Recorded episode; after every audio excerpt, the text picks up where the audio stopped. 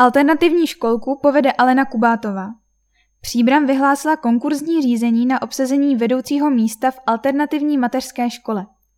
Ve čtvrtek 21. října nová ředitelka Alena Kubátová převzala jmenovací dekret z rukou místostarostky města Zorky Brožíkové. V souvislosti s odchodem stávající paní ředitelky, která pro alternativní mateřskou školu odváděla v průběhu let skvělou práci, za níž je potřeba veřejně poděkovat, bylo nutné najít nové vedení této školky. Do vyhlášeného konkurzního řízení se přihlásily dvě zájemkyně. Musím přiznat, že rozhodování nebylo s ohledem na kvality obou uchazeček jednoduché. Uvedla místo starostka. Nová ředitelka, kterou na tuto pozici schválila rada města, se funkce ujala 1. listopadu.